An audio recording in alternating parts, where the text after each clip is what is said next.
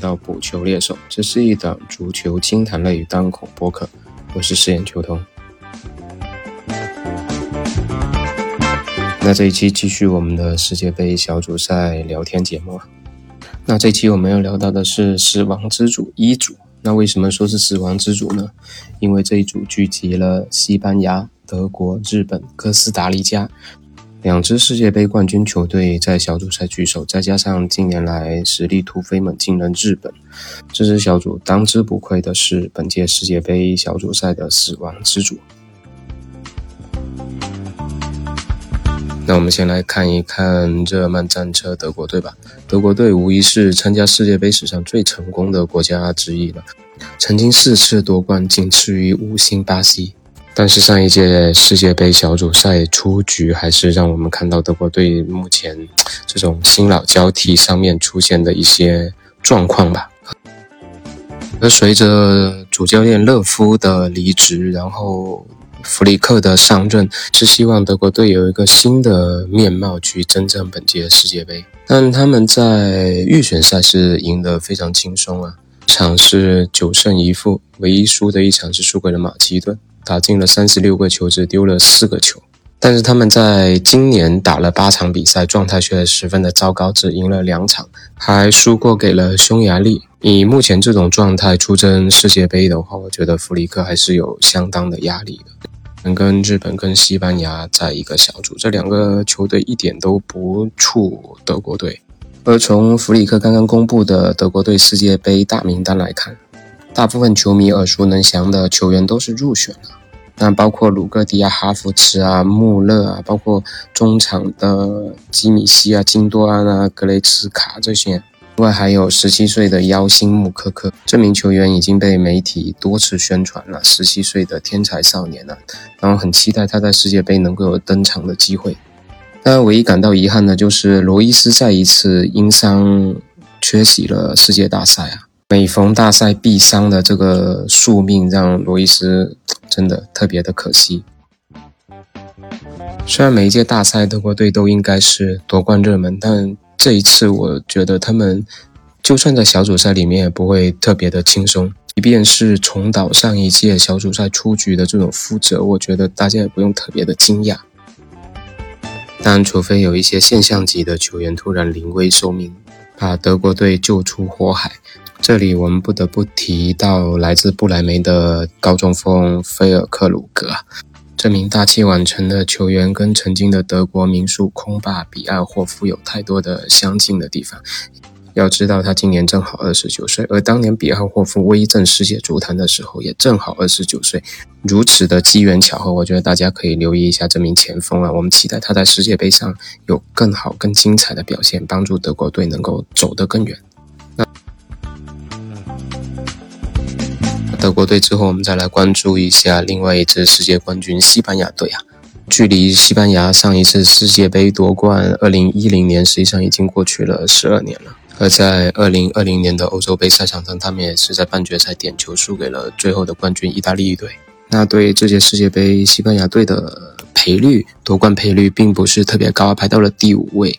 那主要原因可能还是在于这支球队，他现在没有一个超级巨星。更多的还是依靠整体作战的，当然，这对一支成熟球队来说未必不是一个优势，因为场上的每个位置供恩里克选择的球员都有几个，而且大家的整体素质差别都不是特别大。而整支球队潜在的问题可能还在于后防上面，特别是防守定位球上面。比如在九月份你一比二输给瑞士队，都是定位球丢分。我们要知道，这种世界大赛其实定位球是一个非常重要的一个得分手段。那这对于西班牙队来说，很可能就是致命一击了。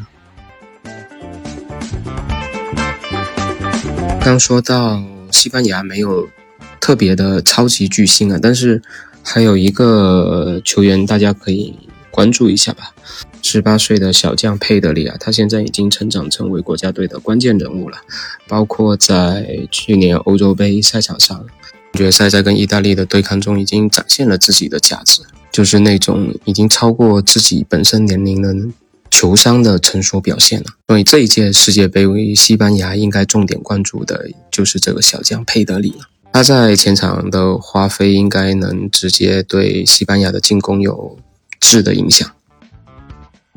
而从目前整个小组赛各队的一个状况来看，我还是看好西班牙能够小组出线的。因为这支西班牙的配置啊，我们刚才已经说到，它各个位置的球员综合实力差别不是很大，所以恩里克在排兵布阵上会有更多的选择。就在这种赛会制和淘汰制的里面，还是会有一些优势存在的。然后我们再来看看亚洲的日本队啊，日本队现在已经正式成为世界杯决赛圈的常客了，已经七次获得世界杯决赛圈的资格了。这我们也羡慕不来的，人家的整个青训、整个足球氛围确实不是我们能够拿来比较的。而且整个日本队的竞争力还体现在他曾经三次杀入过十六强了。虽然这一次跟西班牙跟德国分在同一个小组，但以目前西班牙跟德国没有之前那种碾压式的实力优势，新日本队还是有机会去拼一拼小组出线的。而整支日本队的球员构成也会让我们比较羡慕啊，几乎清一色的旅欧球员啊，来自萨克林斯的麻田基野啊。摩纳哥的南野拓实啊，包括凯尔特人的前田大然啊，另外还有皇家社会的日本梅西久保英健呢。来自法兰克福的雏田大地啊，当然还有蓝斯的伊东纯也，这个球员大家应该很有印象吧？他的速度非常有特点的一个球员。而日本队的核心球员当然还是要数摩纳哥的南野拓实了，他在预选赛是打进了十个进球跟贡献了四次助攻的，相信他在本届世界杯赛场上依然会是日本队中前场的一个永动机啊。日本队试图从德国跟西班牙这两个前世界冠军的夹缝里面去寻求到小组出线的资格。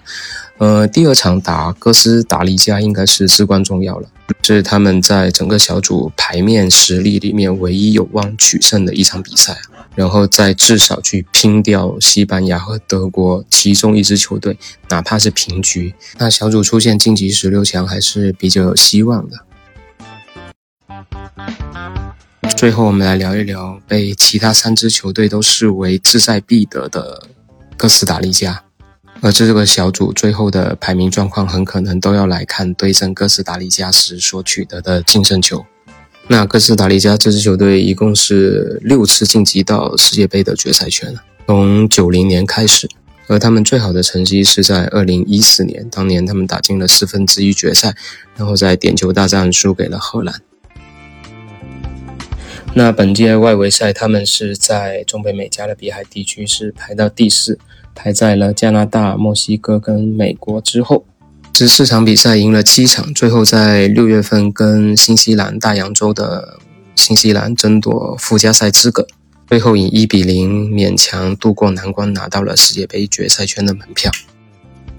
那支球队知名的球员并不多。大部分还是在本土效力的，大家比较耳熟能详的还是门将纳瓦斯啊，之前是皇马的门将。另外还有乔尔坎贝尔，他曾经在2011年被温格签到了阿森纳，而这也是他第三次出现在世界杯赛场上附加赛的时候，正是他对新西兰打进了唯一的一根进球，把球队送到了世界杯决赛圈。除此之外，基本都是一些国际足坛名不见经传的球员，所以大家对这支球队的期望值会比较低。别是在德国、西班牙、日本这三支球队的包围里面。这有一个情况，大家可以关注一下，因为他们也曾经在世界杯赛场上从这种艰难的小组里面脱颖而出啊。在二零一四年的时候，他们是跟意大利、乌拉圭、英格兰，哇，这是真正的死亡之组，分在了一个小组。当时他们是从小组脱颖而出，然后还打进了四分之一决赛。虽然球队的人员配置有所不同，但是不能忽视的是哥斯达黎加人那种。打硬仗的心理素质啊，如果在整个世界杯的小组赛里面要挑选一些冷门、一些爆冷的球队，我觉得大家可以关注一下哥斯达黎加，很有可能不鸣则已，一鸣惊人。OK，今天关于一组的球队我们就先聊到这里，下期我们再来聊聊 F 组的情况。感谢你的收听，再见。